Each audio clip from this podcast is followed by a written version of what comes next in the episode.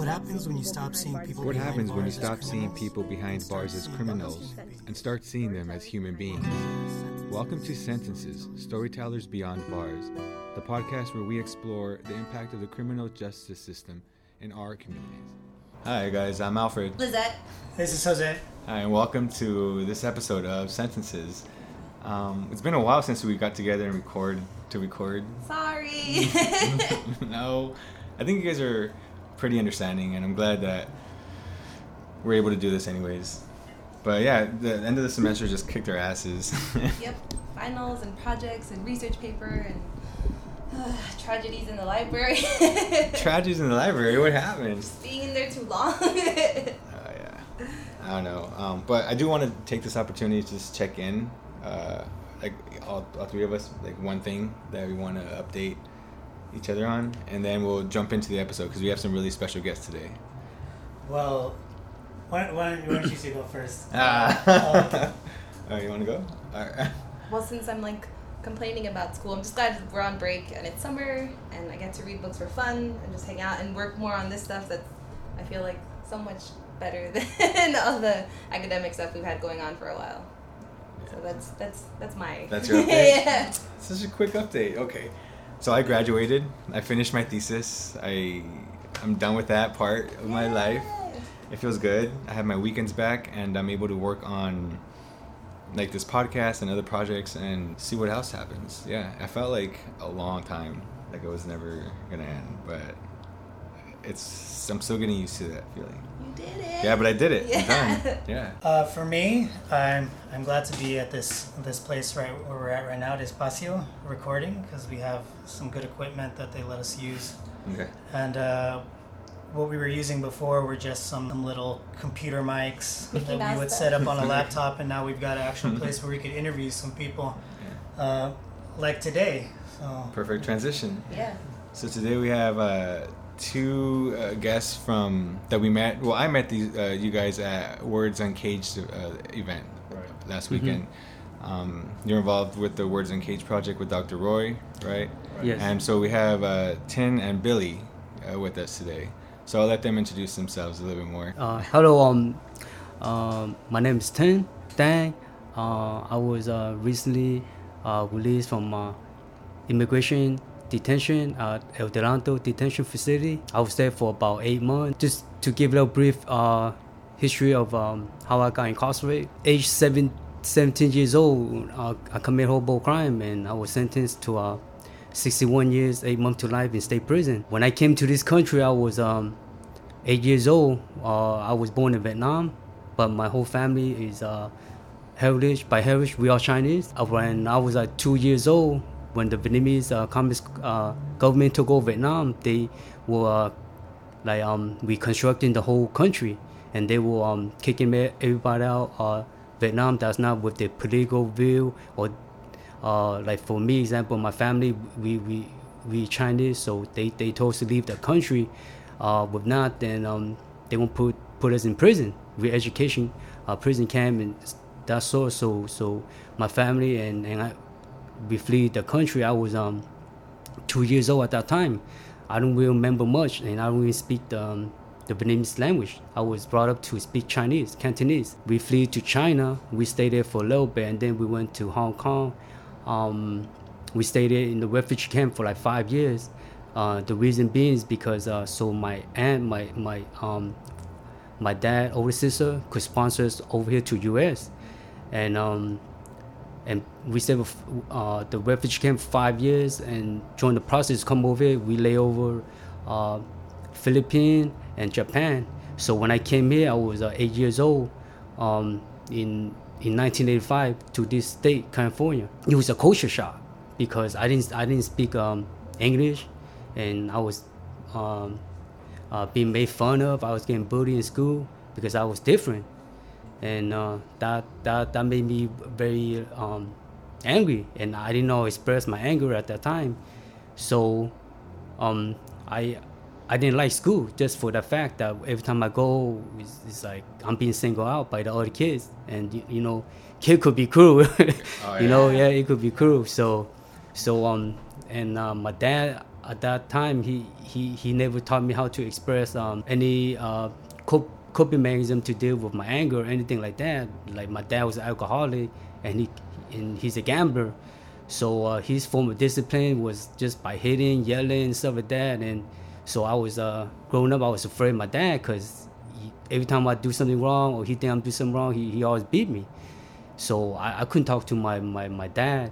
And then um, my mom, she's always worked. She was uh when when um, when she came over, same with my dad. They have a limited education because back in the country, third world country where they grew up, um, they were only taught to farm.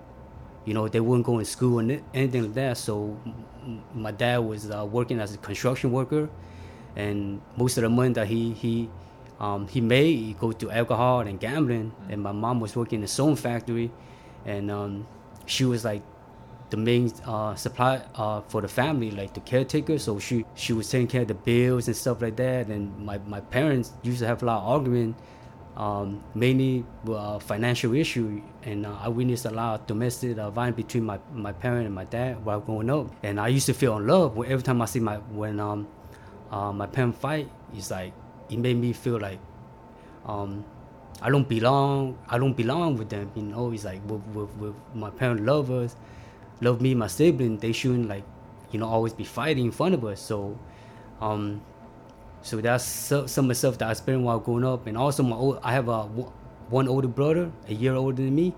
Um, I couldn't get along with him because um, every time I would uh, try to tag along with him and and uh, go places with him, he always pushed me away.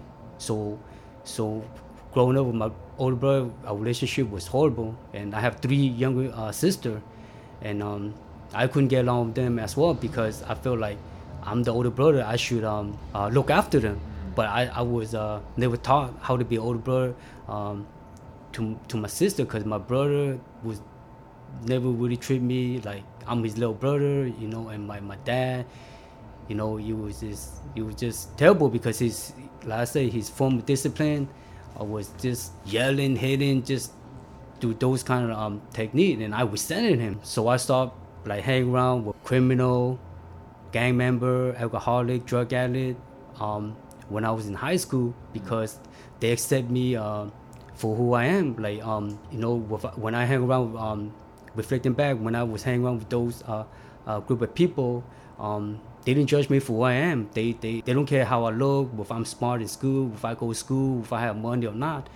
It was, we were just bunch of uh, people that seeking for acceptance.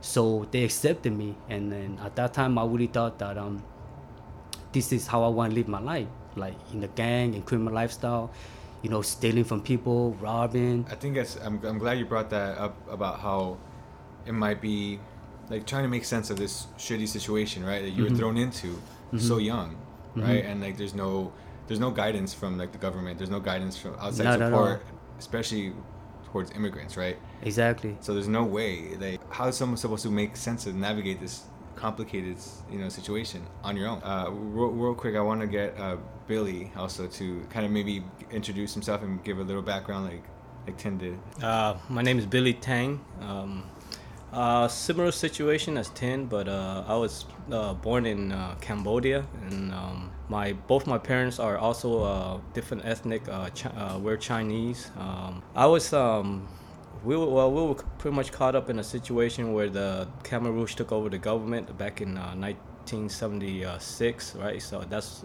that was when I was um, one and a half years old. My father was um, he was a, a, a professor, a educator. So immediately when they took over the the Rouge took over the government, he was pretty much targeted because of uh, you know for one he was um, you know a person of intellect, and for two you know we were different uh, ethnic. So one one night in the middle of the night, he just uh, the soldiers came and accused him of uh, plotting against the government. So uh, he was just uh, you know beaten of the family and dragged out in the middle of the night, and you know we never saw him again. Through some miracle, uh, my mother and my older brother and I uh, managed to you know survive um, you know those horrific events. And in 1979, uh, when the Vietnamese invaded Cambodia, and my mom saw an opportunity to escape, and you know we just uh, kind of went with along with other refugees to the border of Thailand. Um, and that's how we were accepted into the United States. Um, you know, through sponsorship from a Christian uh, organization. Similarly, you know, in the beginning we moved around a lot. Uh, so finally we settled and settled into uh, at um, Monterey Park, LA, uh, and that's where I grew up pretty much. You know, growing up is different. Uh, I mean, uh, it's it's more like a culture clash for me. Uh, I didn't understand a lot of the. Well, it was more like confusing. At at home, I was taught one way, right? To you know, be um, you know, uh, just do as you're told, and you know, just at school it was different. It was like you know, I see I see the, you know, how the other kids like the parents show them love, you know, them to school, you know, you know, just uh, you know, little things that uh, you know, in in at the time at a young age I perceive as love, and you know, when I go home, it was more like, you know what, just do what you're told, you know, um, don't speak up, you know, don't, you know, you're a kid, so just obey the adult.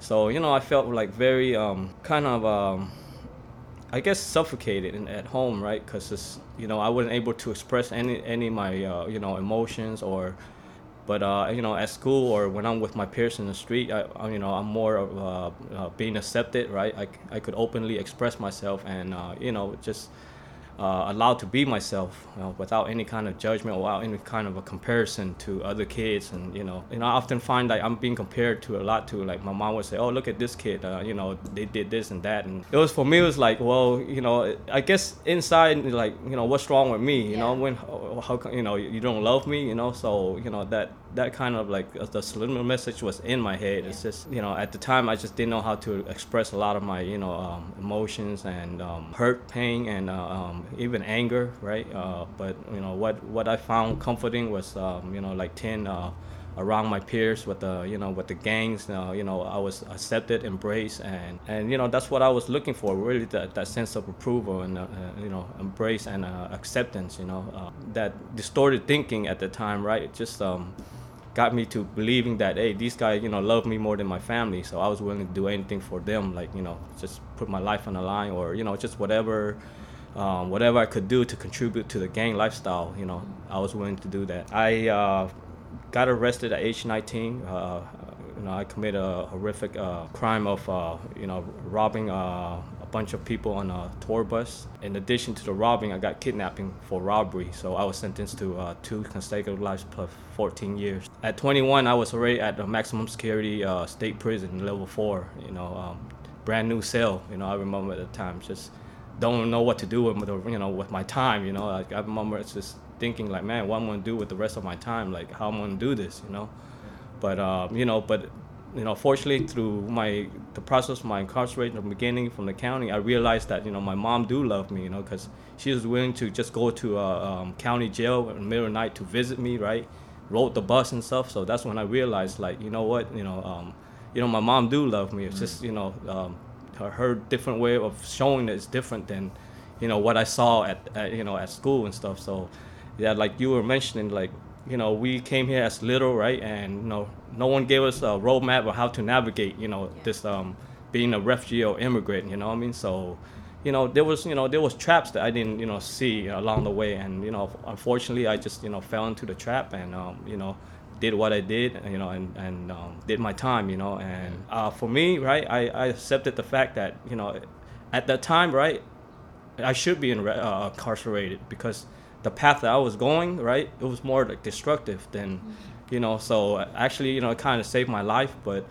Um, you know, I'm, I don't know about the, the length of time that you know, I, you know, I didn't need it that much time to rehabilitate at the time, you know, um, and it was my first offense, um, also. So um, I think Dr. Roy said that you guys were both like you guys knew each other yes, I, before you guys were sentenced. Yes, It I actually, uh, yeah, we knew. I knew Tin uh, way back in like the '90s when we were just hitting the street. No and. Yeah, we were like young bucks just running around, just uh, you know, being wild and you know crazy. I'll, I'll let Tin. Uh, yeah, yeah. Um. So yeah, just like was been uh was saying, we we we we met um while we going to high school, Mark Keppel High School. I don't know if you guys Mark Keppel. Yeah, back in um the early nineties.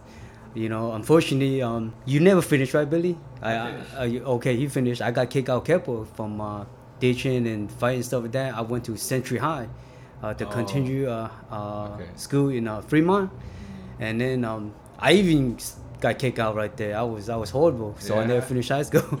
So um, over the years, like uh, we, we we've been living, you know, the gang crime lifestyle. He went his way, I went my way, and I heard, um, you know, he he was living the same lifestyle, destructive lifestyle like I did, and and the last time I saw him was in uh, Los Angeles County Jail back in 95, 96. He was firing life sentence. I was firing life sentence. And unfortunately, you know, we both lost. We both got convicted for life. And that was the last time I saw him. In '95. Uh, 95, 96. Wow. 96 in uh, Los Angeles County Jail. And then, um, so over years, you know, prison is, is, is, is very small place. Even though they have multiple different prisons, but but you've been in incarcerated for 20 plus years, like the word get around, like, oh, such and such is here, here. So I, I hear he's at certain prison, or he heard that I'm in certain prison. And that's how we, we knew, like, he, oh, he, he's over here, I'm over here, like that. And, um, and I heard that he was paroled, and I was, uh, like, um, he, he paroled before me. You know, 2006, 16. I was, I was so happy, you know, because that time hardly any lifer got, got you know, got a parole date and he, he made it. So I was happy for him. And he was, you know, living his uh, life, being productive, um, member of society. And uh, I spoke to him on the phone. Um, and uh, I remember I spoke to him. He said, "Damn, Dan, um, you know, um, I, I just got released from uh, immigration, and, and, and they sent me um, I sent me um, a letter. They told me check in in the office, and I'm kind of worried, and such and such. And that time I was paroled too, or I was paroled from Lancaster after serving a little over 21 years. And I spoke to him when I was in uh, Adelanto detention facility. This is when uh, he was, uh, you know, um, out here. So I say, say, Sean, Billy, um, you know, just just check in. You know, you doing everything you're supposed to do. I don't, I don't think nothing bad's gonna happen to you. And three days later on, I woke up uh, in the morning, and uh, one of uh, my roommates said, "Hey, I think you know this guy. He, he just came in last night. He said he know you." And then uh, and then the window kind of like this, and I, I, I got up and I went window. Billy was on the other side of the window. I said, "Oh man!" and uh, in a way, we were like laughing. We were like, "Oh, you know," and I said, "It's good to see him," but in a way, it's not Right. because he's in the situation I'm at in Adelanto, and it's just unfortunate that we met again uh, in uh, detention. You know, Yeah. I say, "Oh man," you know, but it's all right now. At least we could, you know, spend some time talking. We walk around the yard and stuff like that, share food. How long were you guys there? Um, I was there for like about eight months. I was there for six and a half months uh, when they re-detained me on uh, October 5th. Uh, after um, after me being out a year and a half, uh, you know, just living a productive life, I was like pretty much in, a, in, in my way to having a career as a, electrician um, union worker uh, apprenticeship. Yeah, when they sent me the letter, uh, you know, deep inside, I knew I knew that you know uh, you know uh, it was a good chance that I was going to detain, but. Um, you know, I just checked in anyway, and uh, yeah, sure enough, I you know they detained me that day on um, October fifth. What, what's the process of once you're detained in a detention center? What was your experience after that? So, okay, for me, uh, uh, my situation a little bit different from Billy, but very similar as well.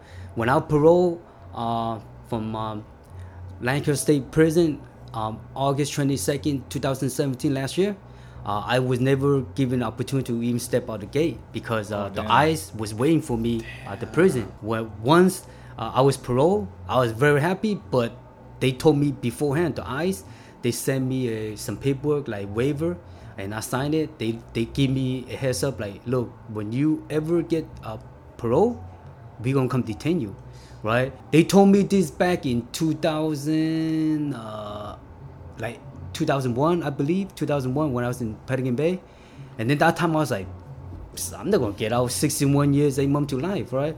And then they told me again in um, like 2014 when I was in Calipatria State Prison, they say, and I was like, why they tell me this? Because I don't think I ever gonna get out, because that's my mentality that time. So um, when I was paroled, then they called to the prison. The counselor called me to the office and say, you know what, they gonna come detain you, and that's and that's when I knew like for sure they're gonna come detain me. But still, I was so happy to get parole from prison, you know. So that same day of parole, like I say, they picked me up. They brought me to the federal downtown building, uh, 300 North uh, federal building. I was there for six hours. They will process me paperwork, take my picture, and ask me question. And then from then on, they drove me straight to Adelanto detention facility, and I was there the same day of parole, and I got released on eight, April 9, right? And uh, I was there for um, about eight months. So the process, my um, my situation is like I was I came here before 1995 from Vietnam. So they only deport people back that came from Vietnam um, after 1995.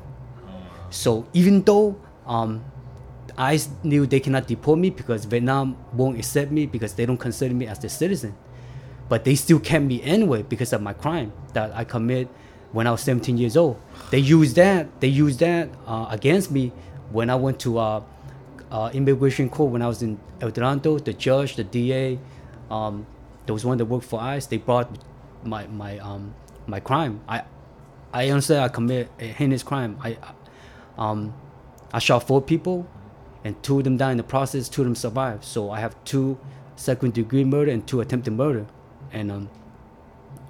So like I said, I regret every day. Every regret every day that I know the horrible crime that I commit. I never I never could undo that. But at the same time, I recognize that this is a second chance for me to get back now.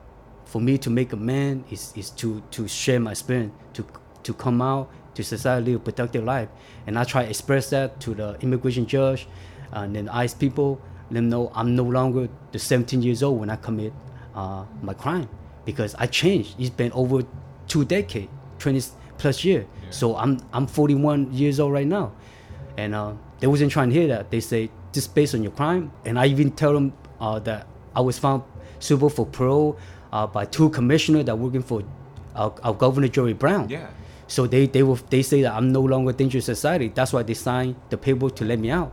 They wasn't trying to hear that as well. They say just based on that, we're gonna deport you. We're gonna try to deport you to a best of our ability and all that stuff. They say it don't matter what you what you did or how you changed, and they don't care none none, none nothing uh, relating to my rehabilitation. So they present me with this deportation deportation paper. So basically, it's like if I don't sign it, uh, say that I I um, I waive my right to get deported, I could be in immigration indefinitely. Like there's no way or no uh, like this part is there's no uh, release date for me at all. So I was like, I'm in a lose lose situation. If I don't sign it, then I would be in the indefinite. If I sign it, then um I gonna be out here. So I signed the deportation deport, deportation paper. So they still kept me. I they still kept me for like uh past three months.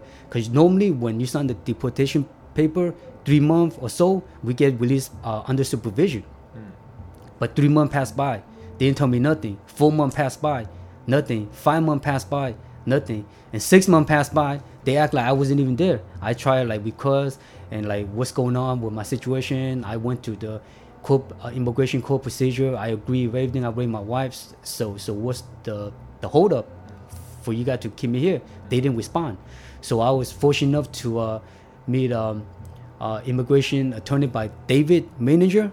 He's a federal attorney for uh, for immigrant uh, that in a situation like mine. So he helped me file a habeas petition in the Central uh, U.S. District Court, challenging ICE why are they detaining me when I'm not deportable, and also I comply with everything they tell me comply them with, and challenging that they're not challenging why i might get deported because like I say this is lose lose situation. That is over because I did commit a crime and I did went to prison for it so I cannot fight that in immigration court at all. So the only thing I could fight is why are you holding me why you continue detaining me you know when you guys cannot deport me back to Vietnam. So in court three weeks uh three weeks after that out of nowhere no notice nothing that's when the ICE released me they just call me out of nowhere like you getting released pack up your stuff. Yeah. So you normally when they release people from immigration they don't give you no heads up like one two day.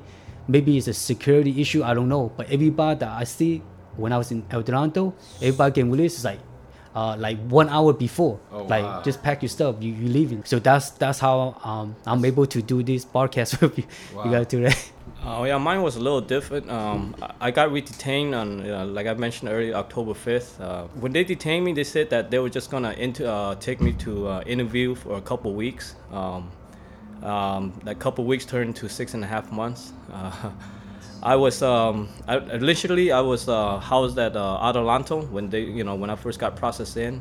Uh, three weeks after that, they woke. You know, it wasn't just me. It was a bunch of um, people in a similar situation as I am. Uh, they wanted to deport uh, everybody with a criminal record right back to uh, Cambodia, actually. And you know, there was a bunch of us that they woke up 2 a.m. in the morning and you know just say pack it up, and we, we were you know we were just like, you know, where we going? They couldn't even tell us until the, we got to the process. And they said, oh, we're gonna fly you to all the way to uh, Louisiana for your consulate interview. So they flew us all the way to uh, Louisiana um, for the interview, and you know we it pretty much took a whole month for us to get back, right? Um, after we came back, uh, three weeks later, they attempted to deport uh, deport us uh, to Cambodia. You know, the, all the people that went with me, um, and you know, you know, I, all our luggage pretty much packed already. You know, they told us you guys are being deported. Um, you know, just get like a, a, a baggage that's like 40 pounds. Uh, but fortunately, um, uh, before we got we uh, board the pl- the plane for to Cambodia, right? The um, organization, uh, um, Asian Law Caucus and uh, Asian American Advancing Justice, they filed uh, injunction with the Orange County court, right? And that's that stopped deportation for the time being, right?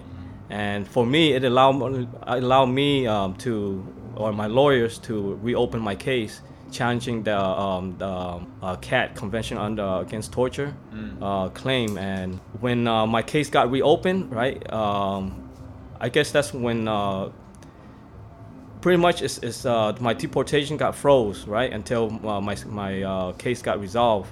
And I guess the rules is if if uh, a person's been detained for six months and there's no immediate uh, deportation, uh, you know, I I should be given an opportunity to uh, bail out. That's what happened. I you know we went to a bail hearing, uh, the, uh, and I got bailed out on um, April 19th, uh, just a couple uh, months ago, Yeah. and um, yeah, uh, but the condition was I have to be on uh, angle monitor. Um, Oh, so yeah. they didn't trust that uh, you know I would stick around and you know fight it. So you know they said that I was a you know still a threat to society and a flight risk. So you know that's why I was late because I was just checking in from the Yeah, uh, know.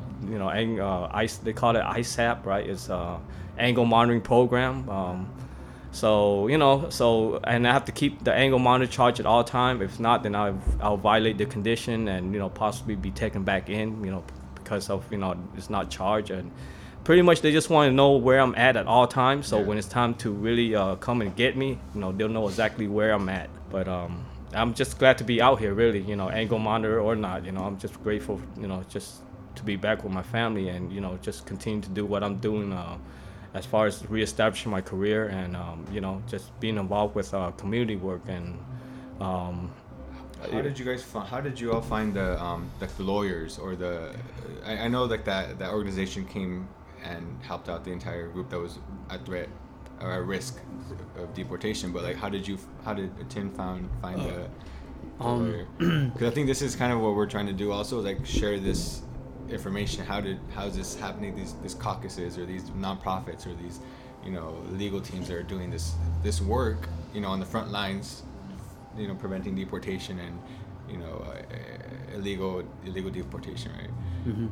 So um, while I was in um, Adelanto detention facility, I met um, uh, some Cambodian that was in the deportation process, like Billy. That's and his name is Sang. His, his last name Sang. I forgot his first name. So he introduced me to um, David Manager because David Manager his specialty is file like habeas petition challenging uh, the detention uh, against ICE, like the way they de- detain um, uh, immigrant, like kind of like uh, me and Billy and them, like is violate our, our constitution. So that's what he do, and uh, he helped a lot Cambodian, also Vietnamese, and other uh, Asian, uh, Pacific um, island islander that was getting deported, but it's not deportable. But I still continue to hold him. So uh, when Stain introduced me to uh, Mr. David Manger, and um, that's when I told my story. And he he, he do so much. He he already know um, the whole scheme of how ICE uh, do the business. Cause we the way what before I went to uh, Adelanto, I didn't know like how ICE or immigration detention is run. You know, um, they call it uh, it's detention facility. It's not jail. It's not prison. But yet at the same time, all the program they give us, everything they feed us, every, the way they treat us, from the way we be in the cell is exactly like prison. There's no different. But they want to portray to the public that uh, it's not a jail, not prison. We can treat well. Um, maybe in their in their state of mind, but in my opinion, when I was incarcerated uh, for 20 plus years before I got to immigration, to me personally, it's no different than prison. Matter of fact, it's worse because there's no there's no exact date when or you get released. At least when most of the people in prison, they know uh, either you get life or you have a set actual release date. You know something like that. But ICE is like they don't give you nothing like that. Like it's like when you challenge them on something or like grievance or anything, they could transfer you to another facility in the U.S. because they have 111 facility this in, in this country. So they would just like say, you know what, you can transfer to uh, New York or uh, pack yourself. You're leaving in the morning, just like that. You know, because this is federal. Like they have the fund to do do stuff like that. Just like how Billy was mentioning, like you know, pack your stuff. You're going to Louisiana. And it just it just like snap a finger, like literally like that. So that's and I didn't understand why they want to hold me and people that's not deportable in detention for so long. But I figured out after about six months because we like prodded to them. The longer we did, they could uh, get more funding from the federal government, and like and um, everybody make money except for us. Like for example, the ICE, um, they don't want the detention facility. It's like private the uh, the people that was running Adelanto detention, detention facility is a privately uh, security company called GEO.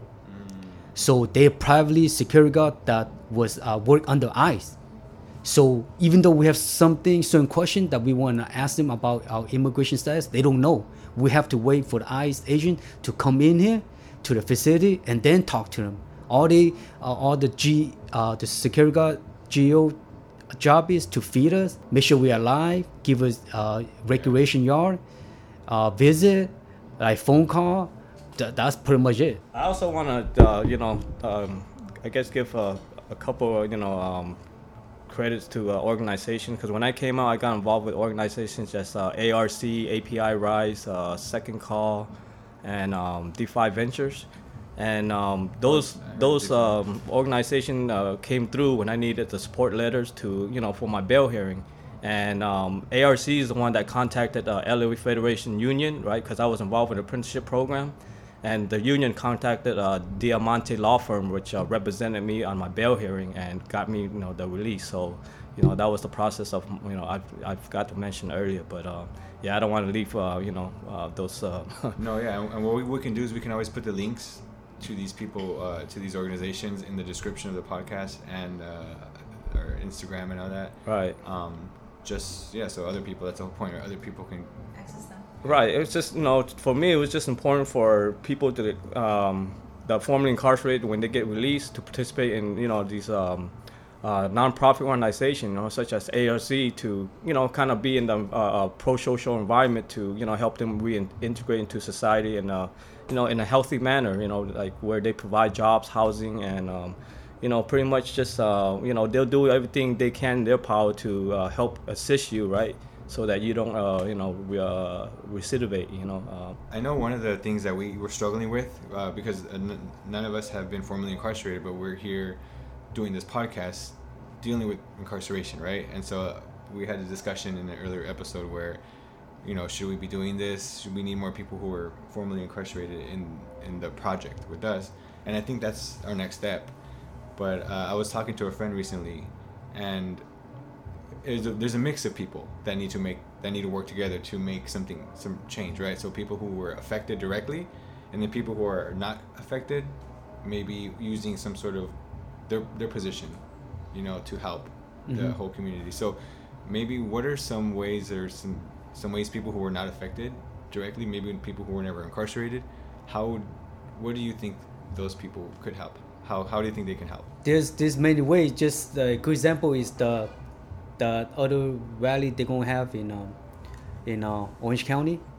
Yeah. Um, they're gonna have a rally in front of uh, Theo Lacy in Yeah. Orange County uh, on uh, June um, uh, 14, right? It's next Thursday. Yeah, next Thursday, June 14th. Okay. So um, that's a good way. Just go there and and, and, and show uh, support to um, the uh, uh, immigration right and how people is getting treated in uh, uh, immigration, like and and just to show support, like being there and, and, and listen to like story like how me and Billy sharing our experience with you guys, or maybe they will go to, to those kind of event and sign petition, and then um, let uh, the the the people that's in charge come here, like uh, the mayor or because when I was in um, Adelanto, for example, there's there's people that don't speak no English, like English mm, is like the second language. There's some older gentlemen. There's matter of fact, there's a lot of older gentlemen in there that that's waiting to get the in the deportation process, but don't know how to uh, uh, let the family or reach out to help because they don't speak no English, and they they haven't really no um, education at all. So with people, um, whether they speak Spanish, um, Vietnamese, Chinese, Korean, or like just like beside English, maybe could uh, help um, translate, uh, translate cer- like um, English to the, their like original um, language and let them know what's going on. You know, like why why they getting de- deported, when are they going deported? Is there a way to fight? Because normally when people are um, in a detention facility they don't know the procedure. They just sign everything. And they and and and most of the guys in there just like me and billy we have limited resource. You know our family is, is not like wealthy could get us like 20 10,000 attorney that could help us in court. It's like we just helping each other. When we're in there we we were sharing information with me and him and other group of people that in similar situation and that's how we got involved with like ARC, AP, API, and all those other non-profit organizations that's helping us out right now. Well, you bring up a good point. It's not only about money. It's also about like knowledge and knowing about like how to navigate this. You know, who to go to for help and what's where you should sign, where you shouldn't sign.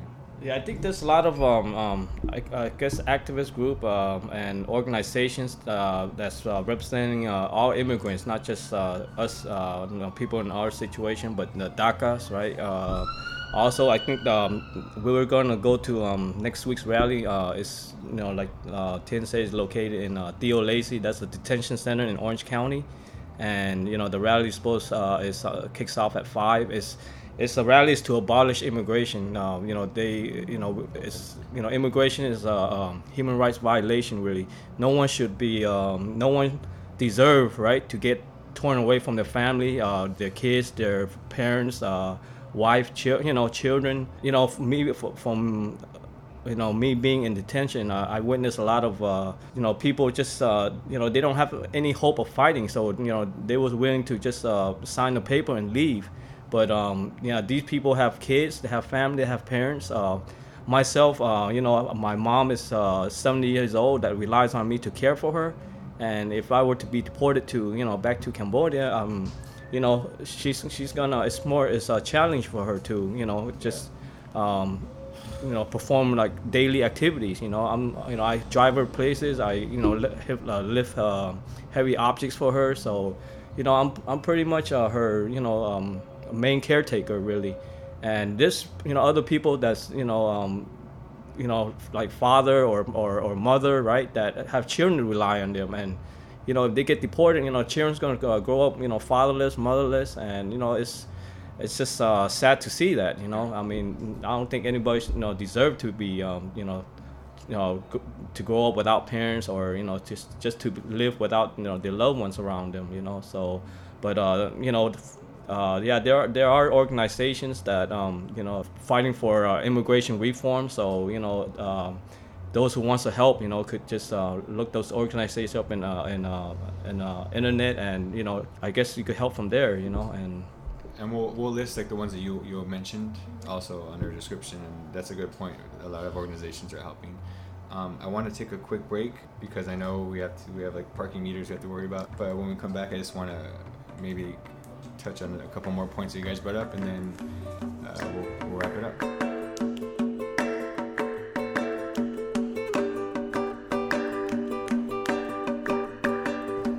All right, well, welcome back, everybody. And so again, we're here with with uh, Tin and Billy, who are just sharing their story with us and sharing different ways for people who aren't directly affected or impacted by incarceration to help.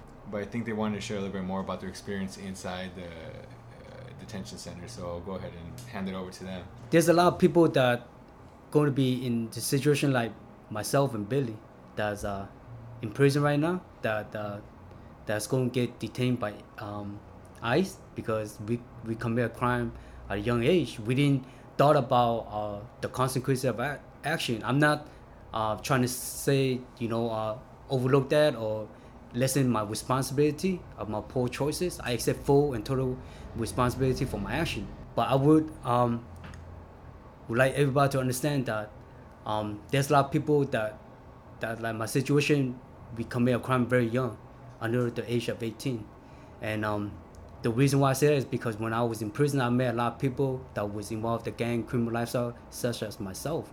And and the reason why um, i was paroled is because of sb 260 and that bill is specifically uh, passed uh, for juvenile offender that um, when we commit the crime when we're under the age of 18 and um, so some of the good people that I met while I was in prison, they're not citizens like me. So they won't get parole eventually. Um, whether it's later or sooner or whatever, but they will. So I just want people to under- understand that um, even though I was incarcerated for more than half my life, but this country is all I know. All my family um, is citizen. I have no family uh, in Vietnam, and on top of that, I don't speak Vietnamese. I speak, I actually speak Chinese, Cantonese. To deport me back to um, Vietnam, is like they would throw me right back in prison all over again. Because when I was in prison, I was um, doing everything that I need to do to feel comfortable and to be safe in that environment, which uh, at the beginning was very bad because I was still uh, conducting myself like a criminal and gang member. I carried that mentality in, in, inside prison and during my uh, early stages of uh, my prison term because that's all I knew. So there's nothing I could do to undo the damage that I have caused through my poor choices. But um, don't judge me for like the poor choices I made. Like look at the man and the person I came today.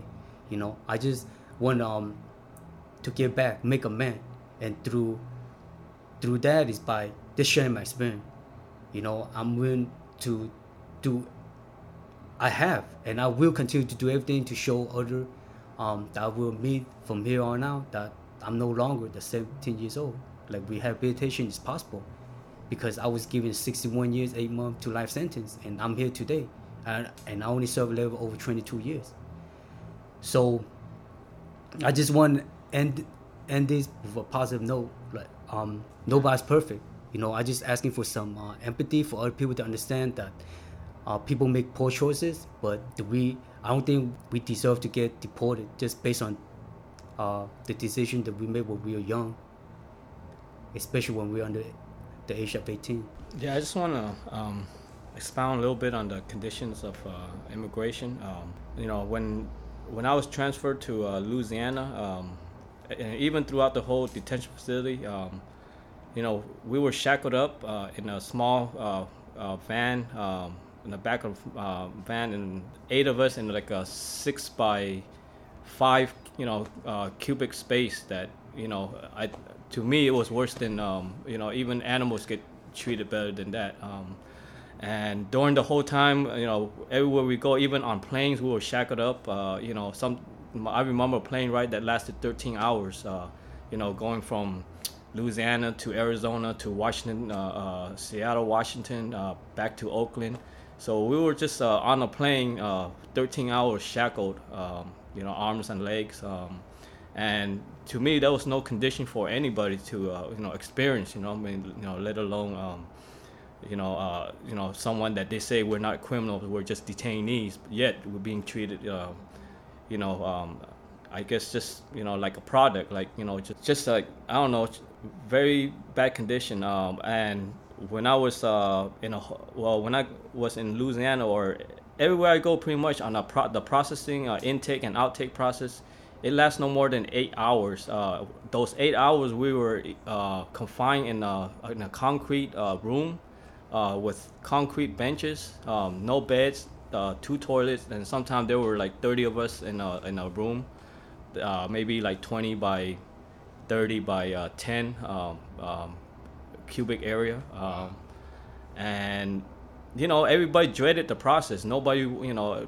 people signed the paper to you know willingly to be deported because they don't want to go through that process again uh, of you know, waiting eight hours or 20. In my case, uh, you know, the first time I waited was over 27 hours for me to actually sleep on a uh, bunk, uh, you know, with uh, thin mattress. And I've seen an 80 year old uh, um, elderly gentleman who was sleeping on the floor uh, while we waited. So there was all, you know, the condition was, um, you know, like I mentioned, just it's, it's no way for a human to be in, um, you know, I wouldn't wish that upon, you know, like you know anybody um, you know as any kind of punishment um, um, and to me that was uh, you know that's you know that's like punishment to the extreme you know what I mean? Um, even you It's know like form of torture, right?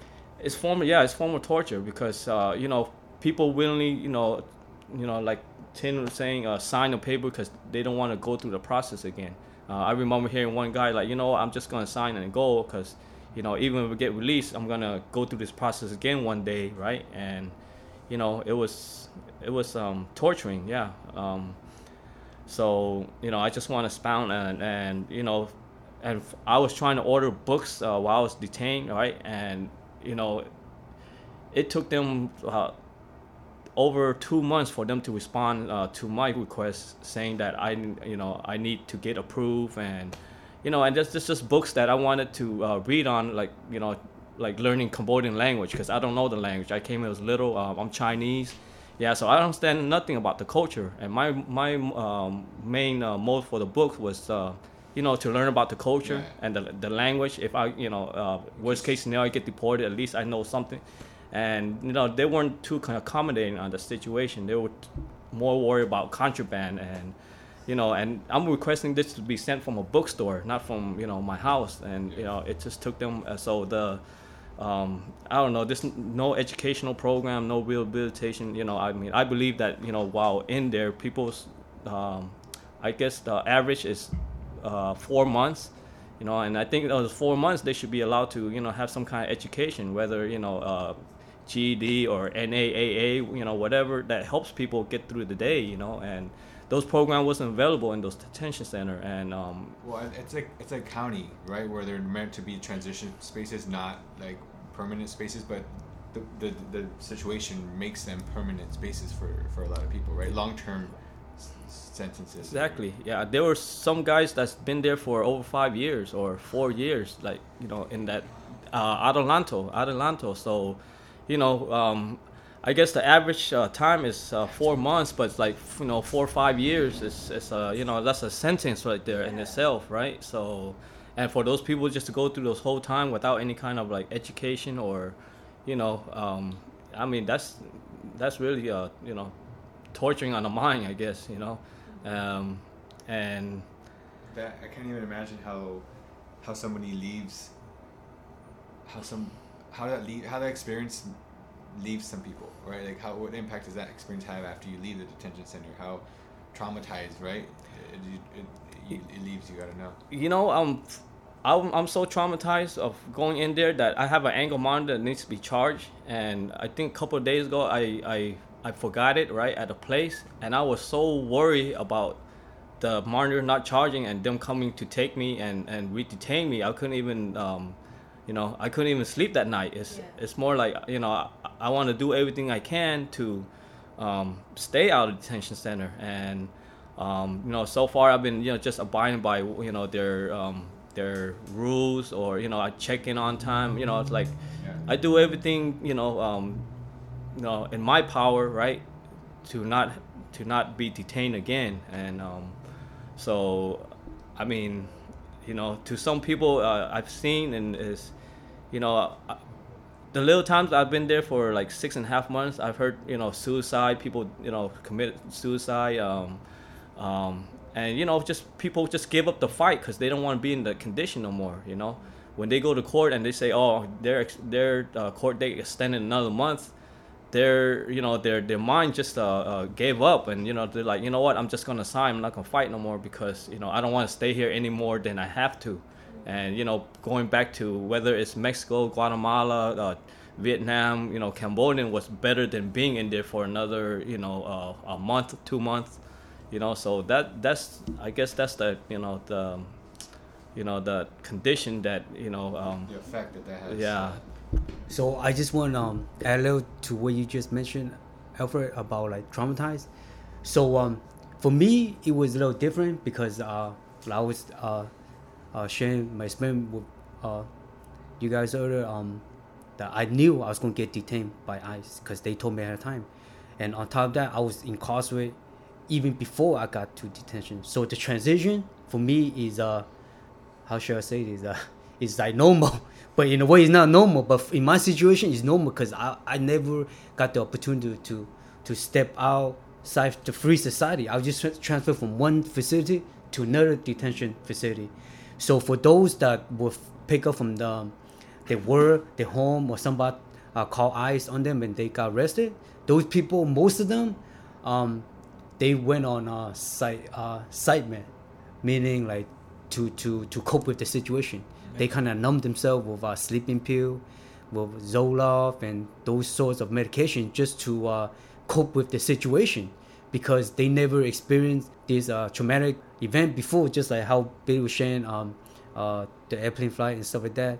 Um, just like Billy, as I, he was incarcerated for 20 uh, plus years. So mentally, we strong because we made it. You know, we we never uh, uh, like tap out, Gave up give up. You know, we, we continue to do everything we need to do and to to um to uh, parole. But for a lot of people in um, um, detention, they don't have that strong mentality. So they just go to the doctor and um, you know what, put me on Zoloft, put me on sleeping pill or something so I could go sleep uh, easier because I cannot sleep at night. Now, I'm not um, uh, putting those pills down like they weak money, but that's the fact of the situation. And those doctors at Adelanto that prescribe those medicine, they they be glad to do it because that's their job. That's what they do. Without people asking for medication, they wouldn't have a job, right? It's also part of the business too. right? Exactly. So I you know I, I just I- I don't think like you know just um, weak-minded uh, really I just think that people are not just not used to you know that you know that confinement that being in a situation of uh, you know uncertainty right that um you know and um, you know like you mentioned you know doing time uh, um, um, you know your mind get used to the program but you know I could imagine that people just um, uh, be detained from the street and never uh, encounter any kind of uh, you know in uh, incarceration environment that yeah it, it, it would uh, torment them to just be in that situation you know? It, you know it has um, you know it's, it's not like their mind is weak it's just they're not used to it you know? We're, we're not used to being confined. That's that's human as human being that's that's that's our nature you know? We're not used to being locked up in a box and you know what I mean um, so no one should be used to that, right? yeah, That's no one should yeah. be. But you know, but we were, you know, because of our uh, uh, lengthy incarceration, it's, it's we could deal with it really, not get used to it, but deal with the situation more than others, right? Than um, you know, than just um, and yeah, like um, I- you know, I encountered some dude that just got detained from the street, and you know, they were quick to um, uh, you know, sign a paper and get deported, you know, whereas and even some of those guys that have been doing time for like five ten years right they have the same mind. But you know for me it was more like you know i did 21 years well what's another year or two fighting it? But you know it's still a lengthy time to some people. Um, so you know it's it was just um, me getting to, back to the mindset of being incarcerated really you know? And um, i guess that's the difference between our situation and people that's never been into a situation like that right? Um, but um, yeah, just to uh, e- elaborate on what Tin said, um, I think a lot of the formerly incarcerated uh, uh, uh, men and women, right? We all have redeemable quality uh, in us, and you know, and for those of us that you know uh, want to uh, be better, right? To do better, right? All we're asking for is a, you know just a chance to. Uh, um, perform out here, you know, be a productive member and you know contribute to uh, this community. Um, if I were to deport it back to Cambodia, right, um, I would have to start everything over again. But here, right, where I am already a, a member of organization, I think my uh, usefulness for or to contribute into this uh, society in the uh, United States, right, is is more impactful than me going back to um, you know Cambodia where I have to relearn the language and really adapt to a new lifestyle because you know I was you know I never knew that lifestyle there you know um, and you know I'm just um, you know like Tin was uh, saying you know I'm, I'm just asking for a chance to uh, be a productive member here right? and not be taken away from my family and friends here that I you know knew all my life you know um, and really yeah that's that's um, that's what I just want to uh, the messages I want to put out really is you know give us a chance. You know, people in similar situation, and even uh, yeah, and uh, you know, for the for the DACA um, uh, dreamers, you know, they really was uh, you know wasn't you know they didn't have a choice of coming here and.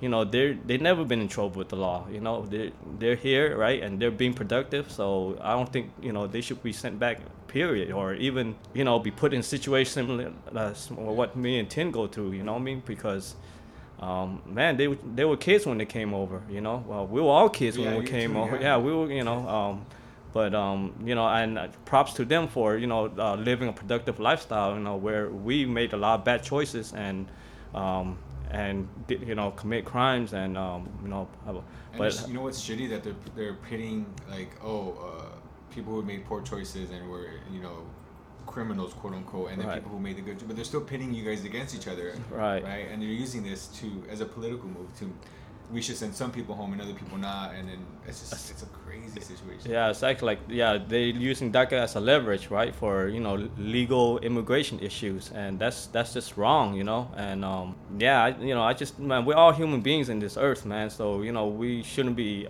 get treated one way because of a piece of paper, right? That says citizenship, and um, you know, for just for me and si- uh, for me and uh, people similar situation as me and Tin, um, yeah, man, we just want to just you know have a chance to just be with the family and just be productive, you know. And um, do you feel like some of your your maybe work now that you guys are no longer in the detention center maybe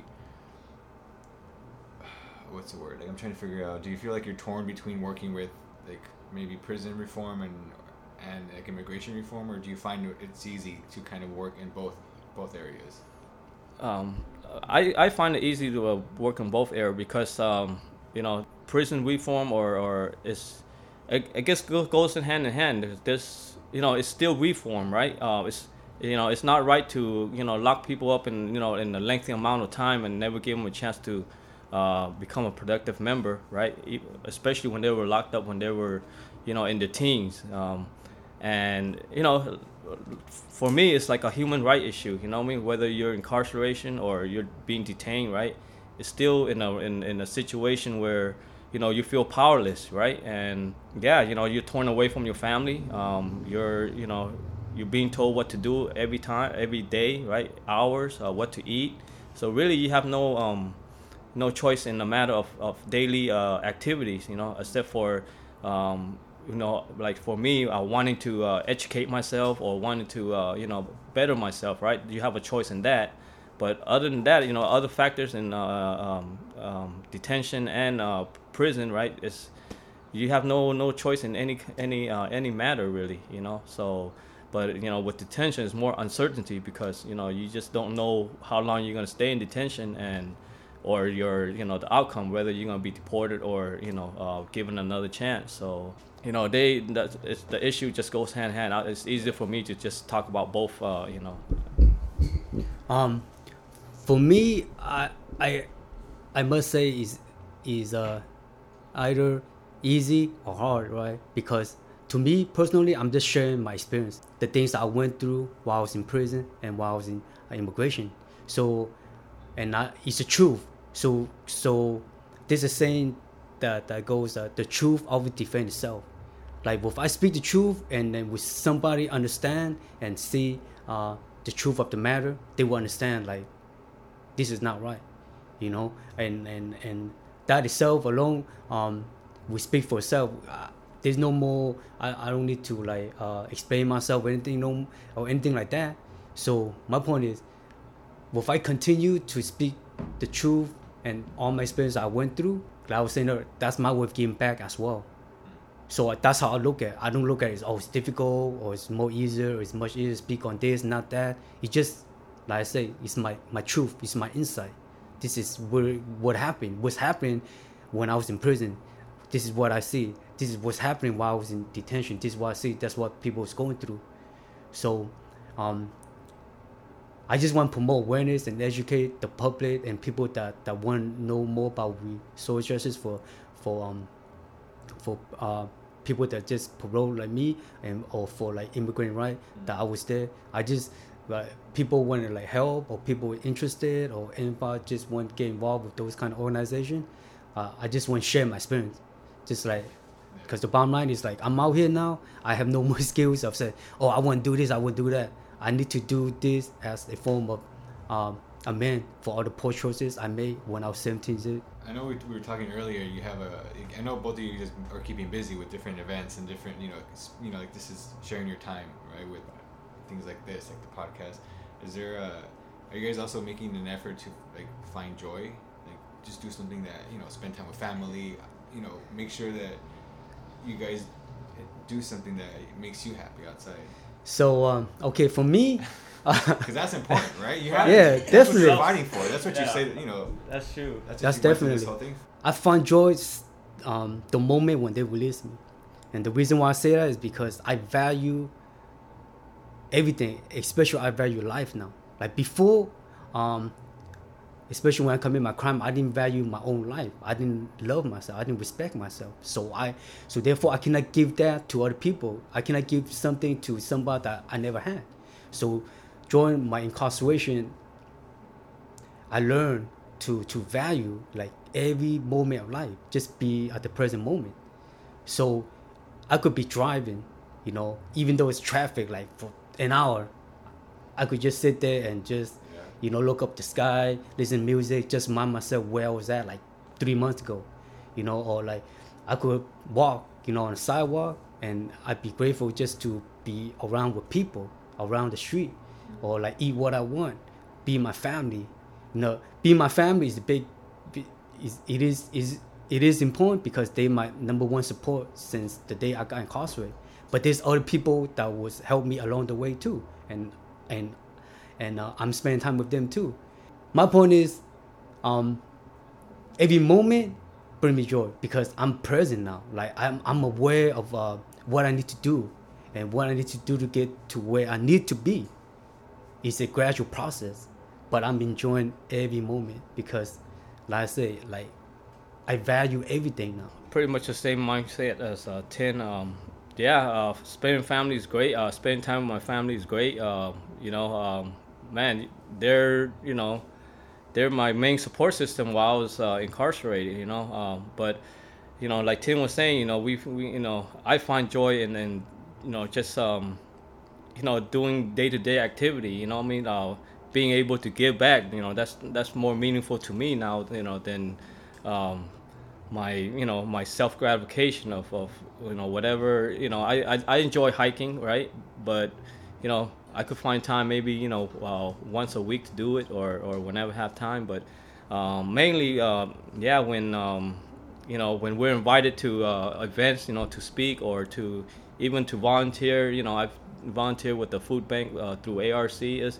I find that you know that's that's that's a joyful event for me. You know I mean? I you know like you know every every minute that I'm breathing uh, free air is joyful. Uh, um, so you know like you know Tin was saying you know we you know uh, we just we're just grateful right? We have like a you know attitude of gratitude right? Just to be out here and uh, doing you know things like everybody else doing. Uh, uh, you know eat what we want or you know just The Man. small, small things that yeah. small things that you know hug a tree that's you know what i mean that's something that you know I, I i haven't seen tree in like 21 years the whole time i'm in prison you know what i mean so it's just you know the act of just like hugging a tree that's you know that's something like you know people might think i'm crazy but it's like hey you know that's for me that was like a, a, a very sentimental moment right there you know what i mean? I'm, I'm hugging something that's you know free you know? So but um yeah um but yeah, I, you know, I, I find time there, here and there, you know, but uh, mainly is, um, you know, I'm, I'm still continuing going to groups, uh, you know, kind of, uh, you know, I don't want to be complacent of, of, you know, everything here. So I always have to, um, you know, try to, um, you know, stay focused on a path, you know, um, meditation, yoga, you know, it's just keeping your body, you know, healthy, your mind, and, you know, just continue that, that work, you know, not, not, you know, don't, I'm not, I'm not going to forget where I came from. So that's for sure. I wish we could keep talking about this forever. Yeah. I mean, we have because we have to cut it. out. We have to Yeah. uh, wrap up in a bit.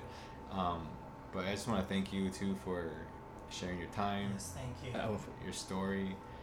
Um, Thank you for having us. You know, like like being Peter was saying, like this is like our way of uh, just giving back, Yeah. just showing like um, rehabilitation is possible. You know, and we we we not we cannot be uh, selfish like how we were before. We we we learn how to be selfless. There's all people that's behind uh, prison wall, that's behind immigration fences, that's were in our situation, and now that we out here, we feel like we are obligated to speak the truth, to share our experience, to promote awareness of the situation that's happening inside. Like, you know, people make poor choices, but then I continue to stress this because it's very important because people change. Like, don't don't don't just look at uh, what we did, the poor choices. Uh, we, we commit like 10, 15, 25 plus years ago. Just look at the people that we are today you know so by us sharing our experience i feel like like um we're speaking for everybody that's in prison and im- immigrant as well Yeah, and you know, I just want to express the same. Uh, thank you for the opportunity you know, to have us uh, here and uh, to you know allow us to you know the space to um, you know prom- promote awareness uh, for uh, you know incarceration and um, uh, you know immigration detention. Uh, that's um, you know that's that's a huge issue. Uh, you know, bottom line is uh, you know. Um, you know we're all human beings and you know the the walls and the the you know the detention uh, center it, it doesn't discriminate you know i mean people from all walks of life is uh being affected by it and you know whether you, you know are you know whether you are impacted uh, uh, immediately by those uh, issues is you know you know it's people know people you know i mean somebody you know that's in, uh, in, affected by it or um, you know it's man you know the world seems huge, but you know the, the the Earth itself is like small, you know, compared to the universe. So, uh, you know this you know this is um you know this this is a human issue that that you know everybody should be aware about, you know. Yeah. So and thank you, I really. No, yeah, thank you guys. I appreciate you. it. Um, before we wrap up, do we have some like last minute? Um, well, there's an event going on. This the Words Uncaged event and Unlock Tomorrow event still going on the month of June. Mhm. Yeah, just for people who don't know, the gallery is open Monday through Friday from 12 to 5, um, not just on the weekends when we have events. We, we have events mostly every Sat- uh, Saturday, Mhm. except the last one, which is then June 22nd, is a Friday. Friday. And that's when you guys are launching the. Second issue or second volume of the Words Uncaged Journal. Yeah. And the gallery's at uh, Cal State LA's Fine Art Gallery on campus. Yeah. So I, I mean, we'll have all this information on the we- on the podcast description again, or you can Google it too, uh, whatever's easier for you. Um, did you want to say something? Yeah, just one thing. Uh, if um, you know, for next week's um, rally and uh, Theo Lacy Detention Center is um, at five to. Uh, it starts at five, so you know we're rallying to abolish immigration um, um, detention, or you know, it's just immigration. Period. You know, um, you know, there's uh, the message is you know there shouldn't be any separation between you know uh, legal status and non-legal status, right? So, um, Right. so if you can make it, you know, come support the rally. Appreciate it. Thank you. thank you